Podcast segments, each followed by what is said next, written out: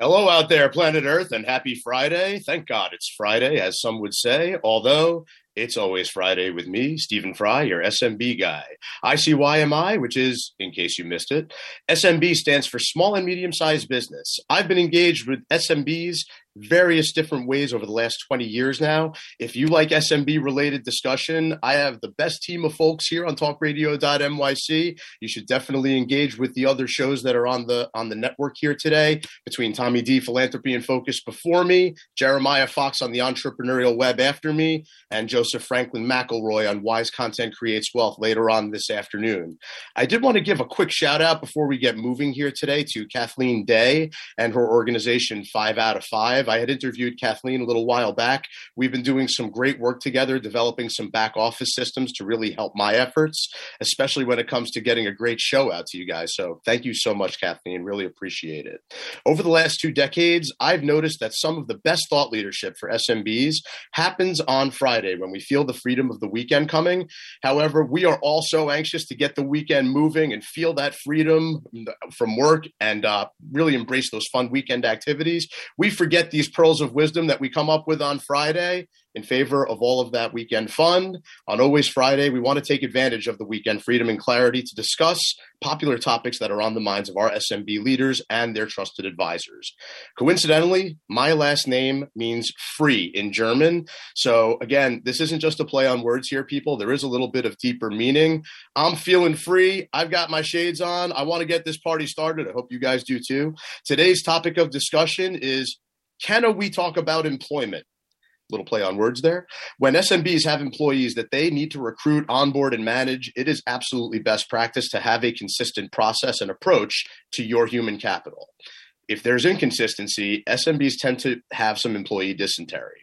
One topic throughout the country that's been very inconsistent over the last decade is the legalization of medicinal and recreational cannabis on a state-by-state basis. My home state of New Jersey recently became the fourteenth state, I believe, to legalize recreational cannabis. Some folks are celebrating a long-fought battle that has been won. Some folks are scared to see what comes next. In the world of S M Bs and the management of human resources, there have been an inordinate amount of questions raised regarding best practices around this subject that's really been traditionally taboo, and now it's more mainstream. Who can you speak with for guidance on this increasingly complicated subject? Well, my special guest law firm has experienced attorneys who support human resources departments and regularly handle day-to-day issues and questions that arise concerning employees, including inquiries around the subject of legal cannabis and the workplace. I thought this was an extremely appropriate holiday, uh, extremely appropriate week to speak about uh, this because of cannabis enthusiasts celebrated the holiday of four twenty this week on good old April twentieth. Some say that the four twenty is the code amongst police officers for marijuana smoking in progress or possession with intent to distribute. However, according to the article, here's the real reason we associate four twenty with weed. It was published in Time Magazine by Olivia Waxman, April sixteenth, twenty sixteen. It said the most credible story of where the four twenty discussion came from traces back to Marin County, California. In nineteen seventy-one, five students at San Rafael High School would meet at four twenty p.m. by the campus's statue of chemist Louis Pasteur to partake. They chose that specific time because extracurricular activities had usually ended by then. This group became known became known as the Waldos because they met at a wall. They would say four twenty to each other as their code for marijuana. In nineteen ninety-eight, the outlet acknowledged that Waldos were the inventors of the four twenty discussion. So in quick summary, they basically wanted people all over the world to get together on one day each year to basically collectively smoke pot at the same time, the same way that they used to know to do it in high school, right? All these little known facts that you guys didn't weren't aware of. So while we're on talk radio dot N Y C, we do not want this to just be about talk. The goal here is let's use the insight on the S M B landscape, take it and make some impact come Monday morning. Far too often, S M Bs are focused on the product that's going to solve their problems, the shiny new mousetrap, the magic wand. In my travels, products change every single day, every other facet of our lives, personal and business. No substitute for having the right people all around us, keeping a focus on the process that's going to help you achieve your goal. If you focus on people first, then process, I believe the right products will present themselves when they are needed by the S M B. Everything begins and ends with people. So, in the spirit of surrounding yourself with the right people, we have a great show for you here today. Our special guest is none other than Stephen Trimboli, founding member of the law firm Trimboli and Prusinowski. So Mister Trimboli specializes in labor and employment law on behalf of management, representing public and private sector employees in the full range of labor and employment law issues.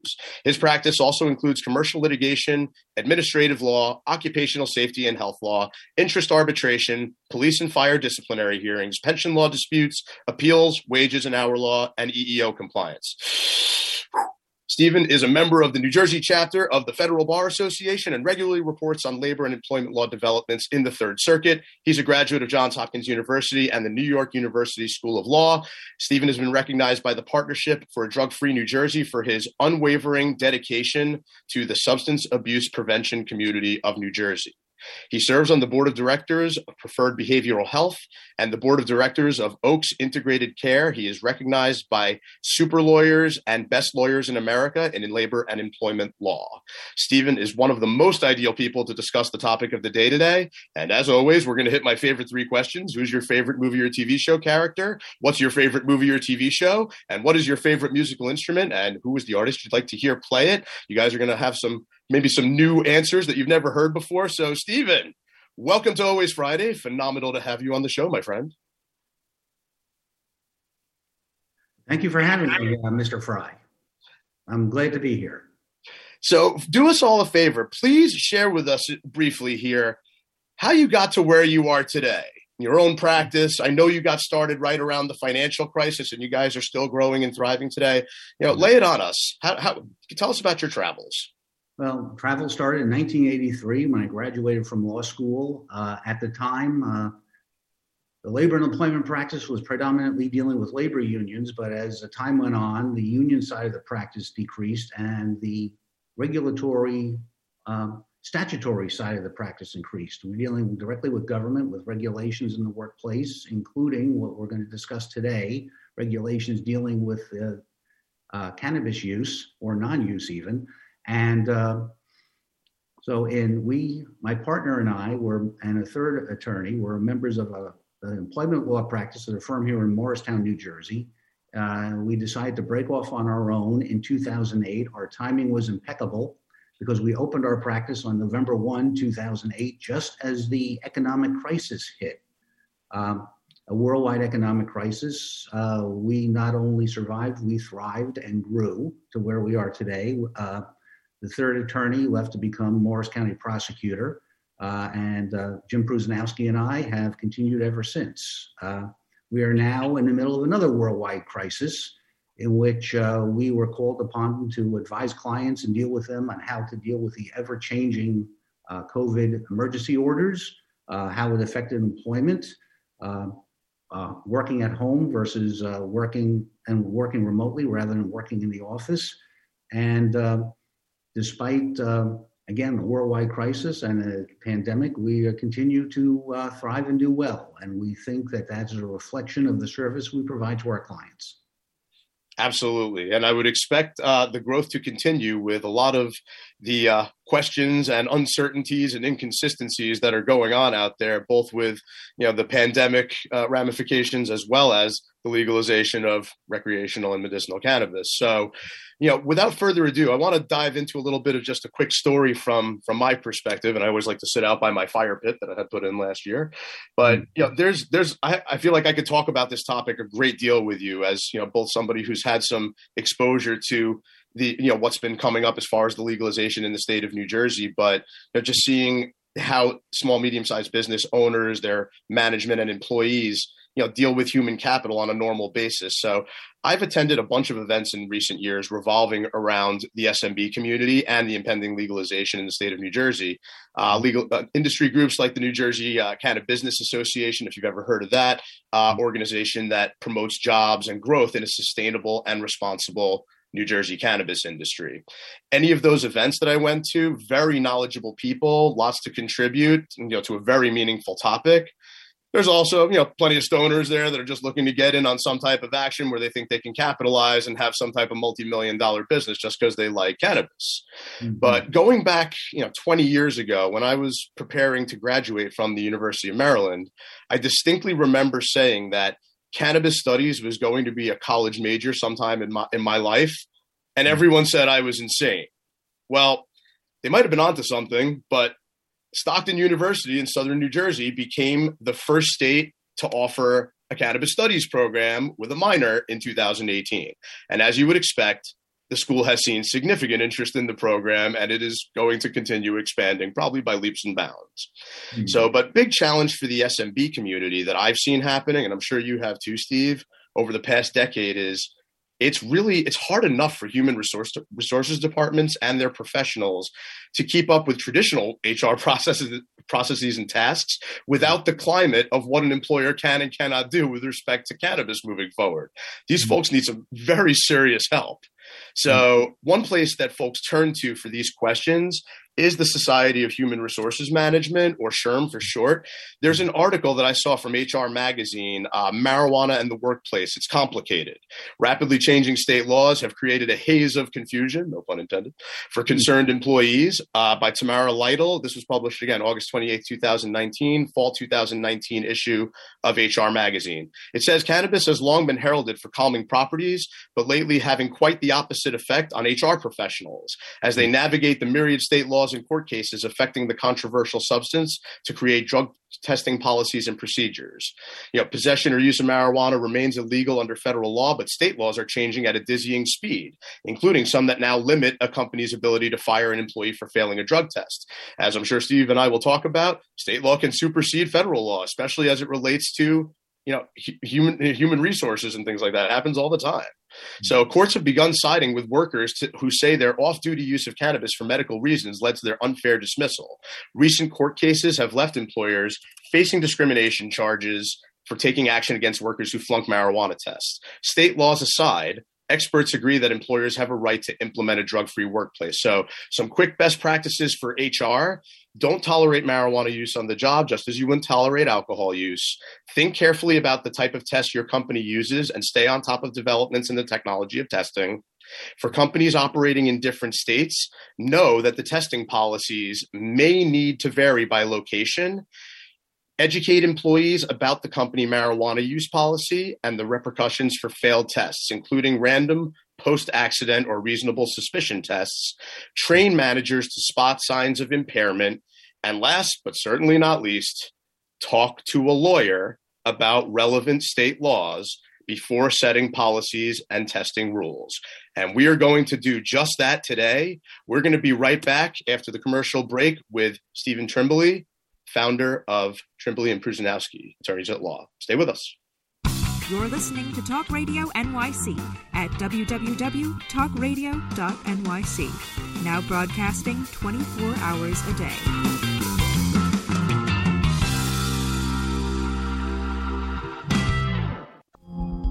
Are you a conscious co-creator?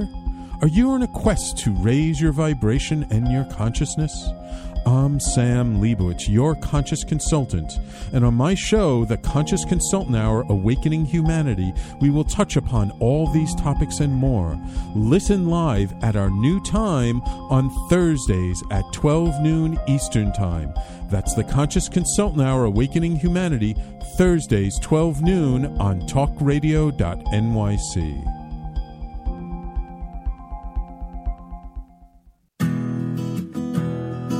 Are you interested in having a better relationship with yourself, others, and God? Greetings. I'm your host, Doctor George Andow, for the show A Journey Through Into Awareness. On my show, we journey into the awareness that the mind of God is the true seat of our personal consciousness. We join together each Monday at seven p.m., so tune in on Talk Radio N Y C. Did you know that nearly one in five adults in the U S battles mental illness? Hi, my name is Albert Daba. I'm the host of the show Extra Innings. Extra Innings, I discuss the topics of wellness, mental health, and the experience of surviving multiple suicides within my family. Listen live every Monday at six p.m. Eastern to Extra Innings for discussions with sports figures, artists, mental health professionals, and many others. That's Monday at six p.m. Eastern on talk radio dot n y c. Hi, I'm Graham Dobbin. Join me every Thursday evening for The Mind Behind Leadership here on talk radio dot n y c. We speak to people from business, sport, military and politics, all around what makes a great leader. their personal experiences of what's worked and, maybe more importantly, what hasn't worked. So, that's seven o'clock every Thursday evening, The Mind Behind Leadership here on talk radio dot N Y C. Listen to real stories of real leaders. You're listening to Talk Radio N Y C. Uplift, educate, empower.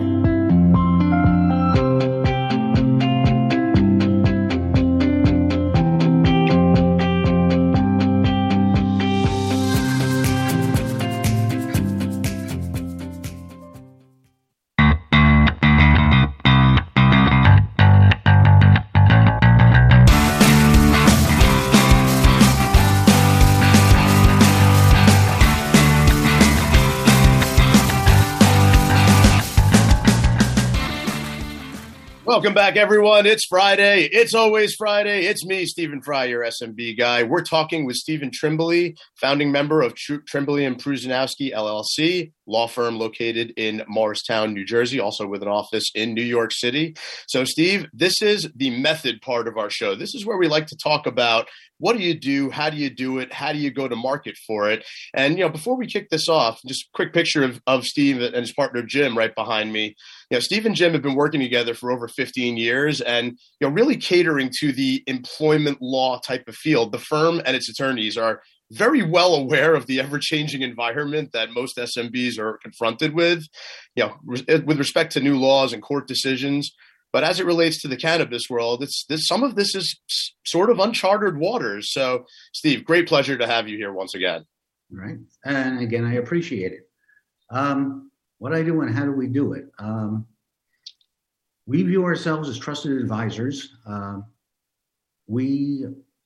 We like to think of ourselves as a as a specialists who get involved, who try to get involved before the problems uh, arise, uh, rise to the level of litigation, uh, prevention being better than uh, a pound of cure, as, as we know.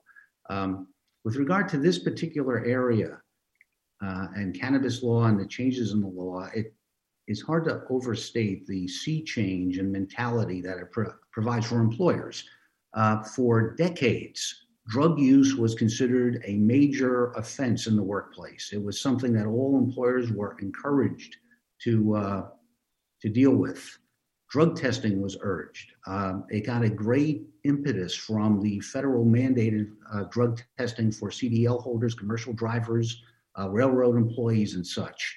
And although the courts were suspicious of drug testing very early on, uh, as time wore on into the late eighties, into the nineteen nineties, drug testing became more accepted in the workplace. Um, as testing became more reliable, as procedures were put into place and adopted to uh, assure privacy and assure uh, test results, uh, drug testing and uh, discipline of those who tested positive was uh, became standard practice in, in uh, the employment world. Um, you know, it's, yeah, you know, I was just thinking it's, you know, there, there's so many questions that, that come around all of this. Like, yes, there's, you know, plenty of employers that have drug testing programs and all that, yeah. But with, you know, all of this legislation coming into effect and, you know, again, so somewhat uncharted waters, I, I, I can't help myself, Steve. I saw this meme on Facebook the other day and I had to put it up here. So mm-hmm. The idea of recognizing impairment at the workplace, yeah. It's like, it says this picture is, it has a bunch of rocks with a basic face formation. It says, "Hey bro, be honest. Do I look stoned?" You know, and I've used this picture a bunch in the last couple of weeks. I'm a big movie fan. I like The Big Lebowski. It's my face on the dude.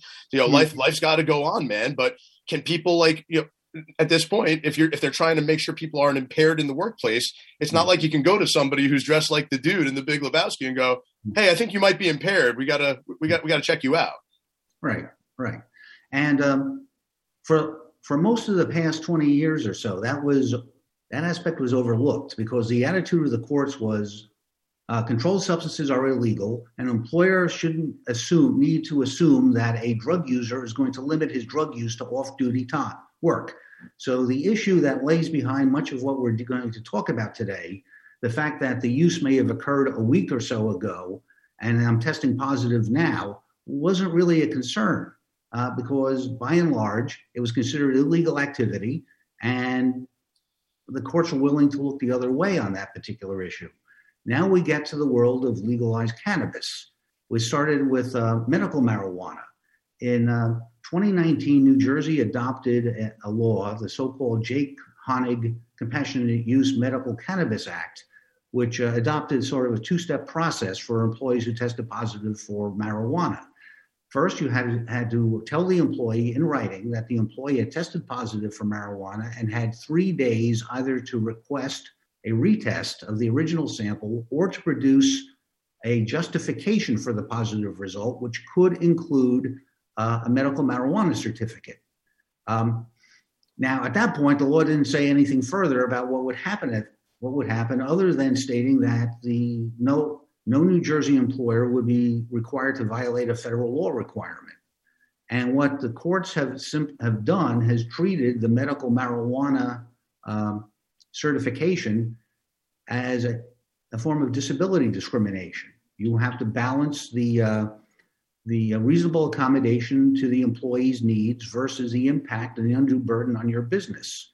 If the employer's use of marijuana could be demonstrated to show that there was a possible threat to safety in the workplace, then you would not need to accommodate it. But if the employee could demonstrate that I have a desk job, if I'm still under the influence, I'm not going to be a threat, I'm not going to, or harm the business, the employer would be expected to accommodate.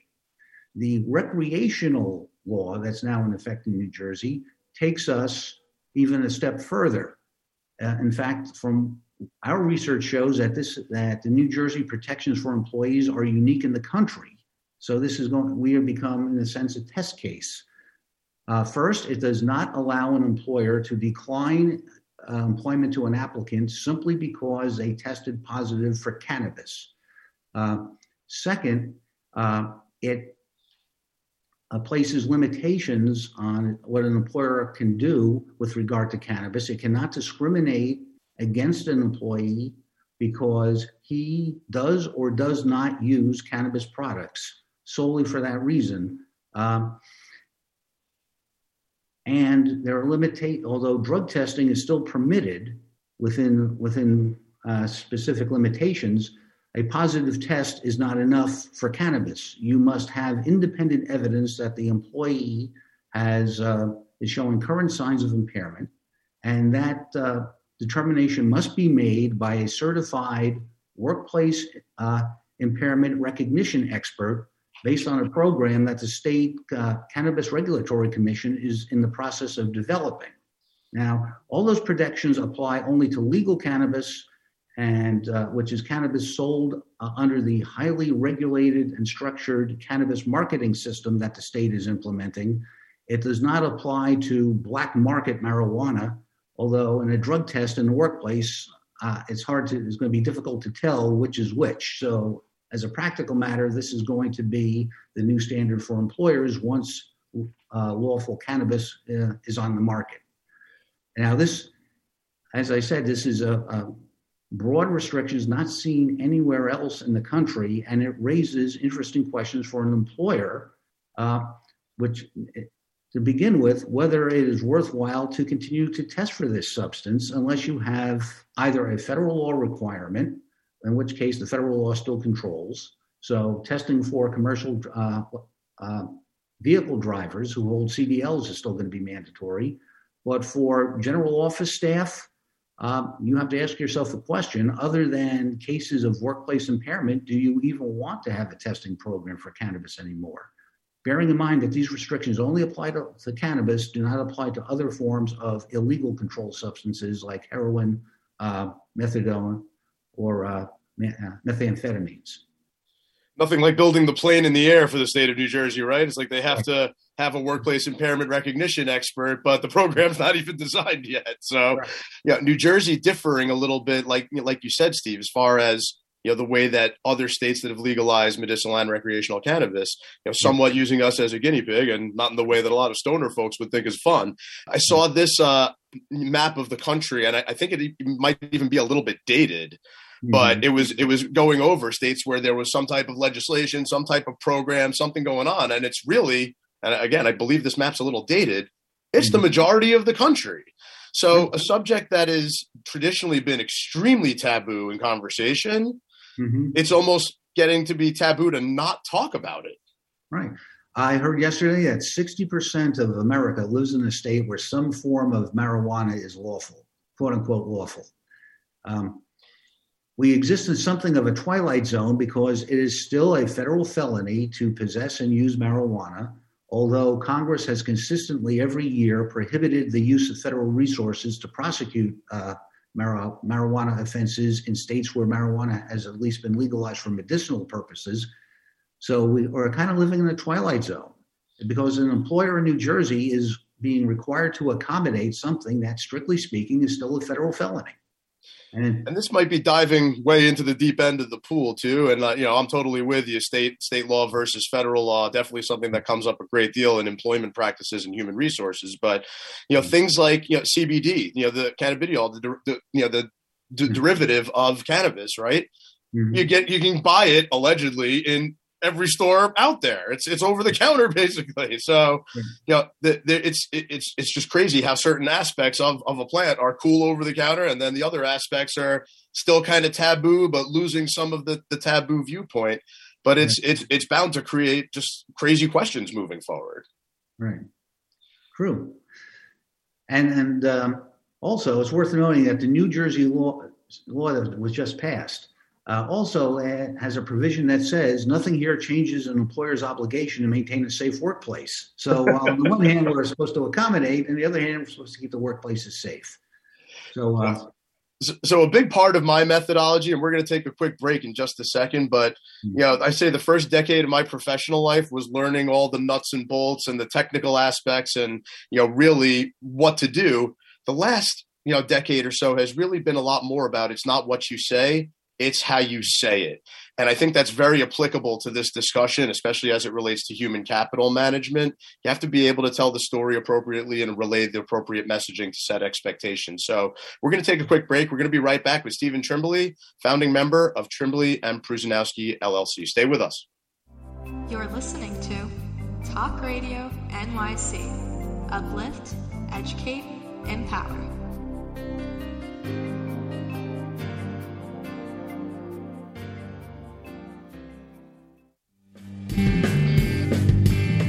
Hey everybody, it's Tommy D, the Nonprofit Sector Connector, coming at you from my attic. Each week here on talk radio dot N Y C, I host the program Philanthropy in Focus. Nonprofits impact us each and every day, and it's my focus to help them amplify their message and tell their story. Listen each week at ten a.m. Eastern Standard Time until eleven a.m. Eastern Standard Time, right here on talk radio dot N Y C. Are you a business owner? Do you want to be a business owner? Do you work with business owners? Hi, I'm Stephen Fry, your small and medium-sized business or S M B guy, and I'm the host of the new show, Always Friday. While I love to have fun on my show, we take those Friday feelings of freedom and clarity to discuss popular topics on the minds of S M Bs today. Please join me and my various special guests on Friday at eleven a.m. on talk radio dot N Y C.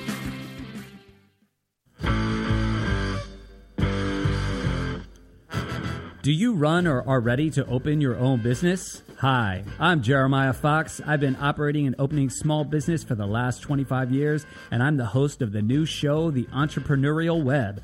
Tune in every Friday at noon Eastern Time for insights and stories on the nuances of running small business right here on Fridays at noon, talk radio dot N Y C.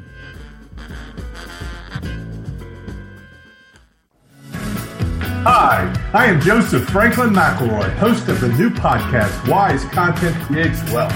It airs on talk radio dot N Y C every Friday afternoon from one p.m. to two. They say content is king. Well, wise content rules the world. Every episode features tools and tips for content marketing and business people telling the wise content stories of that success. Tune in every Friday from one p.m. to two on talk radio dot N Y C. You're listening to Talk Radio N Y C at w w w dot talk radio dot N Y C.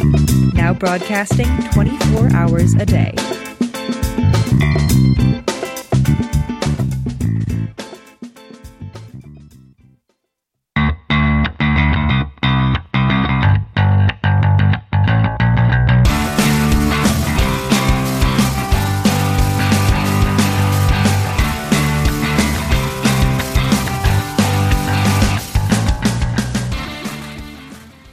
back to Always Friday with me, Stephen Fry, your S M B guy. We're talking with Stephen Trimboli, founding member of Trimboli and Prusinowski, uh, law firm located in Morristown, New Jersey, as well as New York City, focused on employment and labor law. Steve, we're going to dive into the madness that you see on a day-to-day basis. This is the more of the observational part of the show, the artistic viewpoint, stories that you have from the field, no subject too taboo, anything goes. Uh, obviously, we wouldn't want you to compromise client confidentiality, and I know you're very conscious of things like that. You know, one thing that I was reading along the way, you know, before we got to talking here today was, you know, from one of the articles, it said very simply, the employment-related provisions of recreational marijuana bills are proving contentious. Mm-hmm. And it's it's probably an understatement for you and what you see out there, but, you know, let, let's get into it. What is some of the madness that you're seeing out there as it relates to this subject that's traditionally been taboo, now norma- now more mainstream? Um, certainly. As uh, employers are learning and struggling to try to figure out how best to implement this, one area of, of concern is the workplace impairment recognition expert that, under the law as it currently stands, is uh, going to be a requirement in order to take corrective action against someone who's impaired from cannabis. But already there are three bills pending in the legislature to amend this. Two of the bills would eliminate the requirement altogether. The other bill would sub- clarify one aspect of the of the uh, of the recreational ca- uh, cannabis law in this respect. As it stands now, there is no uh, workplace impairment recognition expert until the, Can- the Cannabis Regulatory Commission creates the program, determines how to certify these experts, and starts certifying them. This uh, clarifying bill would allow police officers who are certified as drug recognition experts to immediately serve as workplace impairment recognition experts. So at least the employers would have somewhere to turn once uh, cannabis becomes lawful. That's one area that we're monitoring. And I, I should point out that we have not in any way seen the last word on recreational marijuana in New Jersey. Not only do we need the Cannabis Review Commission to come up with a set of regulations, but the legislature is already actively proposing bills to amend and clarify the law they just passed. There's a fifty-page bill pending that would clarify and explain and, quote, correct certain aspects of the uh, recreational marijuana law. This correction bill was introduced before the marijuana bill was even signed into law. So this is a work in progress, very much a work in progress, and we are going to have to keep monitoring it very closely. So that's one area of craziness I see out there. Uh, another area, which you touched on earlier, is workers' compensation. Under medical marijuana, it was a uh, close, uh, closely argued issue whether a employer or the employer's workers' comp carrier could be forced to reimburse the cost of medical marijuana. Um, there were experts who were testifying in individual cases that employees were benefiting from it. In one case that went up to the state Supreme Court, and I think this is an important consideration, the expert testified, look, the patient was becoming addicted to opioids. Using uh, medical marijuana not only treats his pain, but allows him to uh, recover from the opioid addiction.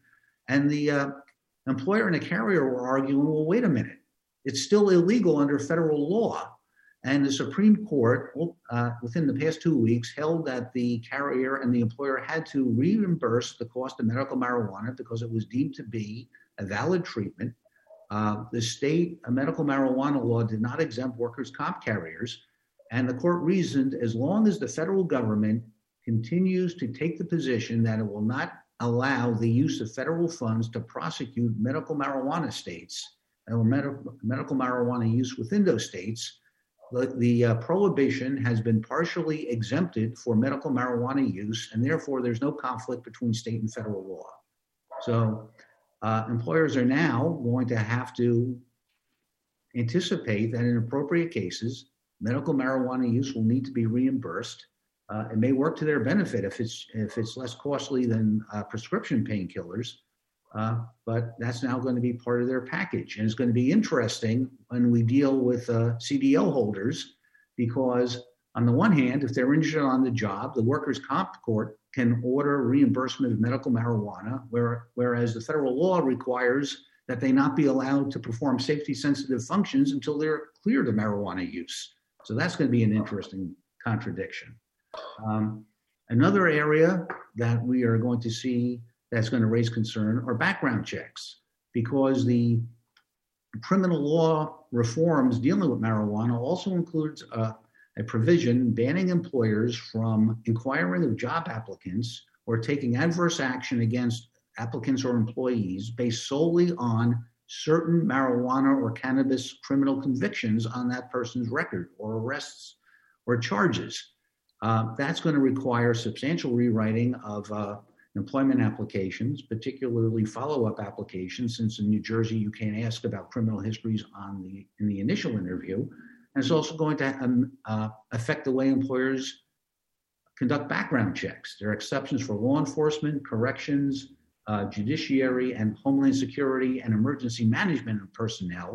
But for the private sector, this is going to now become the rule. This prohibition is going to take effect by my cal- calculation on July first, and employers need to start to take this into account now.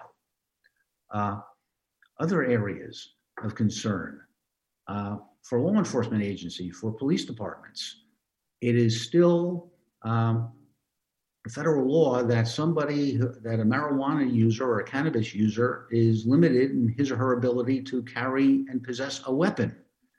And if a police officer can't possess a weapon, can't, a police officer cannot serve.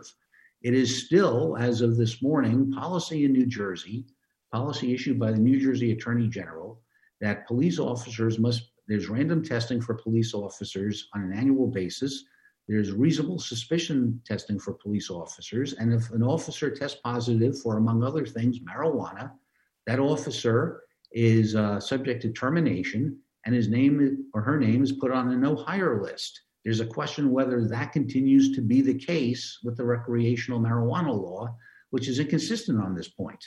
On the one hand, you are exempt from any penalty pertaining to your profession, but on the other hand, the statute very clearly says that no state law pertaining to employment matters is in any way altered or affected by the recreational marijuana statute. So if a, it's an interesting question, and we and one that we're going to have to work through to see what happens if a police officer off duty uses recreational marijuana and tests positive. Because as it now stands, that officer is subject to termination. And the other area that we have seen of concern is the rewriting of personnel policies to take this into account. As I said, um, most of the drug testing law uh, policies that exist now are based on the law as it existed in the past. And marijuana was considered an illegal substance just like any other. Those policies are going to need to be rewritten. The uh, medical marijuana three-day review period I mentioned earlier is going to have to be incorporated. The uh, And the prohibitions against discrimination against cannabis users or cannabis non-users are, are also going to have to be incorporated. And it's going to be interesting to see how that law plays out, because as is, as it is written, the use of cannabis or the non-use of cannabis is now a protected category in New Jersey employment. And you can conceivably bring a discrimination claim based on uh, the fact that you don't use ma- cannabis, as well as the fact that you do, um, because it applies to any term and condition of employment, including a work environment. We can conceivably have hostile work environment claims brought by people who claim that they're being abused in the workplace because they decline to partake of cannabis. So those are all human resource issues that we're going to have to deal with in terms of policy, in terms of workplace training, and in terms of counseling our respective clients with respect to this uh, emerging area of law. I mean, it's, I feel like this could, this could go on all day. There's so many variances and variables that could stem from this, this, this basic issue that's happening. And, you know, I want to go back to the, you know, the policies and the training and the, you know, continual monitoring of this type of situation. Something you had said before, you know, police officers that have drug recognition training and operate canine units and what have you, it seems like they're going to have kind of an easy path to you know, be certified, if you will, as a workplace yeah. impairment recognition expert. But, you know, what about the other types of folks out there? Employment attorneys, human resources outsourcing firms, human resources consulting firms. You know, are are there, you know, do you see that on the horizon, that people who are trusted advisors to small, medium-sized business, like yourself and like other folks that I would interview and work with on a regular basis, do you see them needing to take a more active role in specializing in this? Right. Potentially, yes. The we need to see what the regulations are that the C R C comes up with and what qualifications they ask for. But the statute itself simply says it can be an outside professional, can even be an employee of the company. Uh, you can send your H R uh, manager for training, conceivably. But again, it depends on what the C R C decides to do. It depends on whether any of these uh, pending bills are passed. But uh, so the answer to your question is potentially yes. But I can't give you a positive answer because the Can- Cannabis Re- uh, Regulatory Commission has just been fully appointed, just had its initial meeting. You'll be happy to hear it chose its emblem. But in terms of the more substantive areas, those are still under development. Uh, by statute, they are supposed to have the regulations in place by August thirty-first of this year. We will see. Yeah, I agree. We will definitely see. And it's, you know, again, ready, ready, fire, aim is not the way that I like to do things. And I imagine you don't either, especially because you said early on, you know, an ounce of prevention is worth a pound of cure. Or what, yeah. So something along those lines. I love the thought process there and very much in agreement. You know, H R, you know, by nature is you want to be proactive as opposed to reactive. And that's that's the name of the game. Again, it's kind of tough here because there's not much to work from. It's, you know, using best practices. It, there's not much that's been established. Even as you just said with the C R C, it's not really there yet. So there's not much in the way of guidance on on what to do. But, you know, kind of like we said towards the beginning, there are a couple of best practices, not the least of which is to talk to someone like yourself, who's, you know, very, very familiar with this. So we're going to we're going to take a quick break before we wrap everything up here today. Great conversation, great insights into what's going on, especially in the state of New Jersey. Uh, we're going to be right back with Steve Trimboli, uh, founder, founding member of Trimboli and Prusnowski, right here on Always Friday. Stay with us. You're listening to Talk Radio N Y C. Uplift, educate, empower.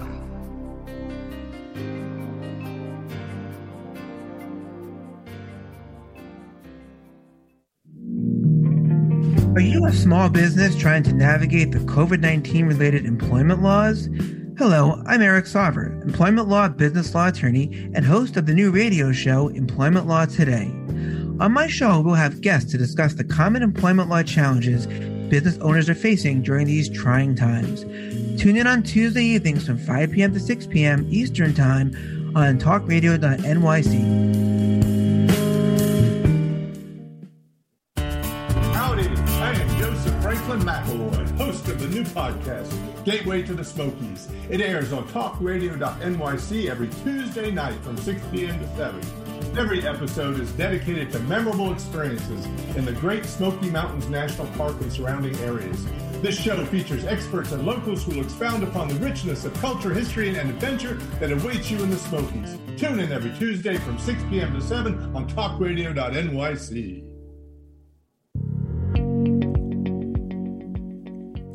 Do you love or are you intrigued about New York City and its neighborhoods? I'm Jeff Goodman, host of Rediscovering New York, a weekly show that showcases New York's history and its extraordinary neighborhoods. Every Tuesday live at seven p.m., we focus on a particular neighborhood and explore its history, its vibe, its feel, and its energy. Tune in live every Tuesday at seven p.m. on talk radio dot n y c. You're listening to Talk Radio N Y C at w w w dot talk radio dot n y c. Now broadcasting twenty-four hours a day.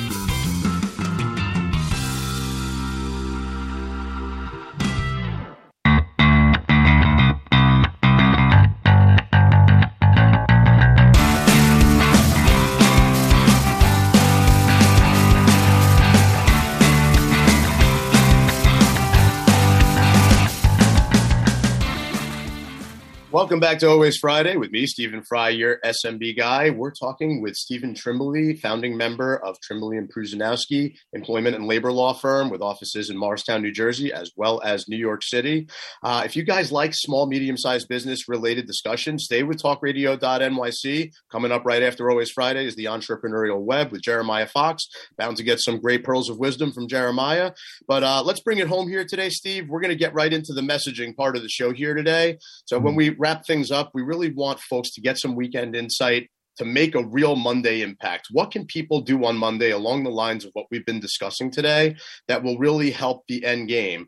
And one big thought that I had on this, you know, as I was thinking about it is, you know, and I think you would agree, as an employer, you don't want to dabble in how to effectively manage your human capital. You mm-hmm. want there to be method behind the madness. Mm-hmm. Only trouble is right now that the methods are still kind of in that ever evolving, not sure what best practice is, not sure what the proper methodology is. But Steve, take us home here. Like what, what can people take away, you know, over the weekend to really make an impact come Monday morning so they could feel better prepared for what's going to hit them in the upcoming months? Right. I think there's four things that you need to uh, think about over the weekend and be prepared to deal with in, in uh, Monday and in the coming weeks. Uh, the first and foremost, decide whether the testing for uh, for cannabis is worth the cost or effort. If you are subject to federal regulations, still you have no choice in that area, but other employers who are not uh, need to decide. Uh, I am told that in California, the majority of employers or a substantial number of employers do not even bother testing for marijuana anymore because it's so commonplace and it doesn't really affect their, their workplace. Uh, so that's an initial decision one needs to make. Do you want to go through the cost and expense of training or obtaining a, a workplace impairment recognition expert uh, when uh, you may not need it or you may not uh, feel it's necessary? On the other hand, if you have safety concerns, then it is worth the cost. That's the first thing I would say. Second, as I mentioned earlier, we have not seen or heard the last word on this subject. Uh, there are bills pending, there are regulations that are on their way. Keep abreast of developments and or develop a method for keeping abreast of developments so that when, so that when uh, the de- deadlines hit and the law takes effect, you are in some ways prepared to deal with it. Um, third, um, align with people who are knowledgeable about the uh, evolving law in this area, whether it's an attorney like myself, whether it's an expert like uh, Mister Fry. Um, don't try to do it all yourself. Keep have people on board that will uh, advise you, that will help you address your policies, who will keep who are keeping track of the evolving law in this area, uh, and uh, follow their advice. And the fourth point, the final thing I would leave everybody with is act now. We are in something of a phase-in period, uh, and uh, you'd be well advised to be proactive and start planning now, start thinking ahead now, start having human resources analyze the issue now, rather than waiting until the last minute and having to scramble, or worse yet, not be in compliance when these laws really kick in. So those would be the four points that I think somebody should ruminate about over the weekend. Uh, and uh, be prepared to deal with in the coming weeks. That was a, a phenomenal way to sum all of this up, Steve. Really do appreciate it. And and those are fairly actionable types of items. And I like that the way that you set it up. A lot of it does stem from having just the right people around you like yourself. So I can't tell you how much I appreciate you coming on the show today. Before we let everyone get back to the rest of their Friday, I did want to revisit my favorite three questions with you so we could have some quick fun with everybody. So once again, who is your favorite movie or T V show character? What is your favorite movie or T V show? And what is your favorite musical instrument? And who is the artist you'd like to hear play it? I was I kept waiting for some type of cannabis-related movie that I've seen in recent decades to come up here, but uh, no, no such luck. We did uh, get a couple of answers that I haven't had before, so excited to share these with you guys. So Mister Trimboli's favorite T V show character, and I'm a big John Cleese fan, so I like this, yeah. is Basil Fawlty from Fawlty Towers.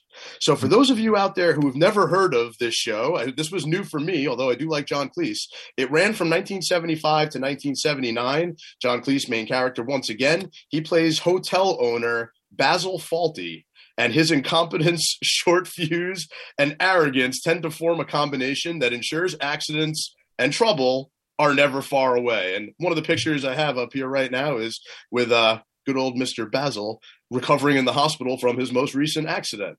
So, mm. Steve, has, I couldn't help myself. I had to put your face on there.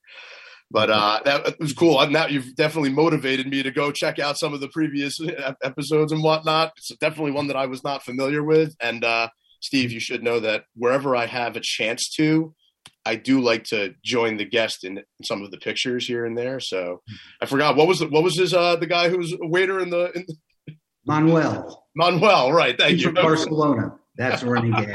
Yeah. No, Manuel, the waiter in the in, in the hotel. That's me. Yeah. So.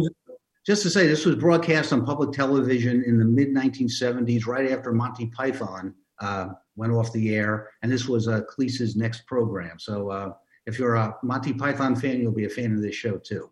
And uh, I, I wrote just in my notes here, I was like, it seems kind of fitting because really the employment world, like, like in the employment law and labor law world, it can definitely seem like Monty Python's Flying Circus at any given time. So love and, the thought. And by the way, as an employment law t- uh, tie-in, if uh, you want to model yourself on an employer, watch what Basil Fawlty does and do the opposite. Absolutely. So, love it. So, favorite movie or T V show? Uh, we went with a movie on this one. Favorite movie, Roman Polanski's nineteen seventy-four Chinatown. Film about a private detective hired to expose an adulterer, finds himself caught up in a web of deceit, corruption, and murder. And uh, I, I actually, I'm sorry to say, I haven't seen this one yet, but the the line, forget it, Jake, it's Chinatown. I have heard that line uttered in a, a bunch of different forums. So I couldn't help but, you know, put myself in a picture right there alongside of you. But uh, yeah. I, I have a lot of work to do after this show here today. I got a lot of stuff I got to watch. So uh, get, getting on to the musical side of things, uh, you know, something I learned about Steve in our discussions here is he's a big fan of playing the trumpet from from way back when. So he gave me a couple of answers to the question here that I wasn't necessarily expecting, but uh, one, one of the, uh, the, the names that he rattled off as far as phenomenal trumpet players, he did say Louis Armstrong. Armstrong, so I couldn't couldn't hesitate but to put your face on Louis Armstrong. So one there, one there, um, and then you gave me a name that I, I the spelling that I wrote down had to be so far off from how it was actually spelled, Bix Beiderbecke. Yeah. And you, you got to tell us a little bit about this guy. I, I know he was playing the trumpet in the twenties and thirties, but you know this is tell me about this guy. Uh, he was a young man who grew up in Iowa. Um, along the Mississippi River and heard the jazz musicians from New Orleans, like Louis Armstrong, who at the time were playing on the river boats that plied up and down the river, and was enthralled by the music and got into it himself. And uh, interestingly, he played in Chicago at the same time that Armstrong was playing, and there was some talk that late at night they would meet secretly in abandoned warehouses and play together, because obviously back at that time, a white player and a black player could not play together. Uh, He became famous in his own right. He uh, played with uh, uh, well-known jazz orchestras. Tragically, however, he had a drinking problem and died in Queens, New York in his early thirties. Yeah, no, I did see that as well. That was definitely a new name for me, so I had to I had to get it out here and get a little story going on. And then the one that I did expect to hear, eventually there was an honorable mention for Dizzy Gillespie, so couldn't help myself. I had to put your face out there. Steve, once again, really appreciate you being with us here today on the show. If you I need to get in touch with having me. You know, it's my pleasure. Great topic of discussion. I'm sure there's going to be more to come. You guys need to get in touch with a kick-ass employment and labor law firm, especially if you have questions surrounding impending legislation with recreational and medicinal cannabis. Get in touch with Steve. Again, offices in New York and New Jersey. Got some contact information for him here. You can find him on the internet. He's definitely there. Uh, wanted to throw something out there real quick. If you guys have you know, interest and questions around small, medium-sized business and cannabis-related topics. If you uh, are watching out there, my buddy John Colavito, also known as Johnny Tsunami, I had uh, interviewed him second episode this year. We're collaborating on a project that's going to be launched shortly right here on talk radio dot N Y C to, no pun intended, blow away some of the smoke surrounding the cannabis industries and opportunities with businesses that are out there. Uh, it's going to be called Planet Pacololo. Pacololo means uh, crazy tobacco in Hawaiian. So stay tuned for more of that. Uh, next week, we're going to be talking with Alan Goldberg, franchise consultant at FranLink. Uh, he's going to be talking to us about which franchise is for you. He likes to play matchmaker, matching the right person with the right business model. So until next week, we hope you gained some weekend insight to make a Monday impact. I'm Stephen Fry, your S M B guy. Looking forward to chatting with you guys again next week. Have a great weekend, everybody.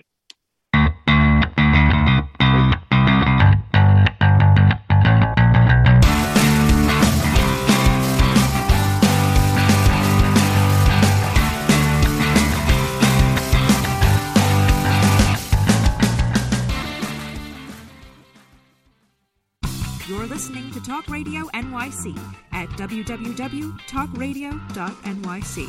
Now broadcasting twenty-four hours a day.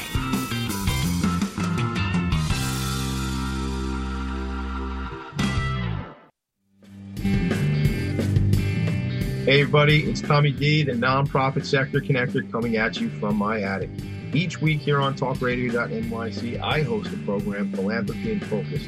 Nonprofits impact us each and every day, and it's my focus to help them amplify their message and tell their story. Listen each week at ten a.m. Eastern Standard Time until eleven a.m. Eastern Standard Time, right here on talk radio dot n y c. Hi, I'm Graham Dobbin. Join me every Thursday evening for The Mind Behind Leadership here on talk radio dot n y c. We speak to people from business, sport, military and politics, all around what makes a great leader, the personal experiences of what's worked and, maybe more importantly, what hasn't worked. So, that's seven o'clock every Thursday evening, The Mind Behind Leadership here on talk radio dot n y c, listening to real stories of real leaders. Hi, I am Joseph Franklin McElroy, host of the new podcast, Wise Content Creates Wealth. It airs on talk radio dot n y c every Friday afternoon from one p.m. to two. They say content is king. Well, Wise Content rules the world.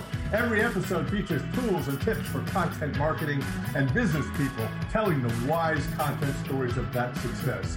Tune in every Friday from one p.m. to two on talk radio dot n y c. Hey all you listeners, looking to boost your business? Why not advertise on Talk Radio N Y C with very reasonable rates? Interested? Simply send us a message on our website, talk radio dot n y c.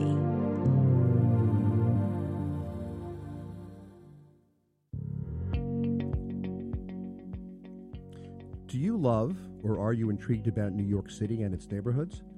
I'm Jeff Goodman, host of Rediscovering New York, a weekly show that showcases New York's history and its extraordinary neighborhoods. Every Tuesday live at seven p.m., we focus on a particular neighborhood and explore its history, its vibe, its feel, and its energy.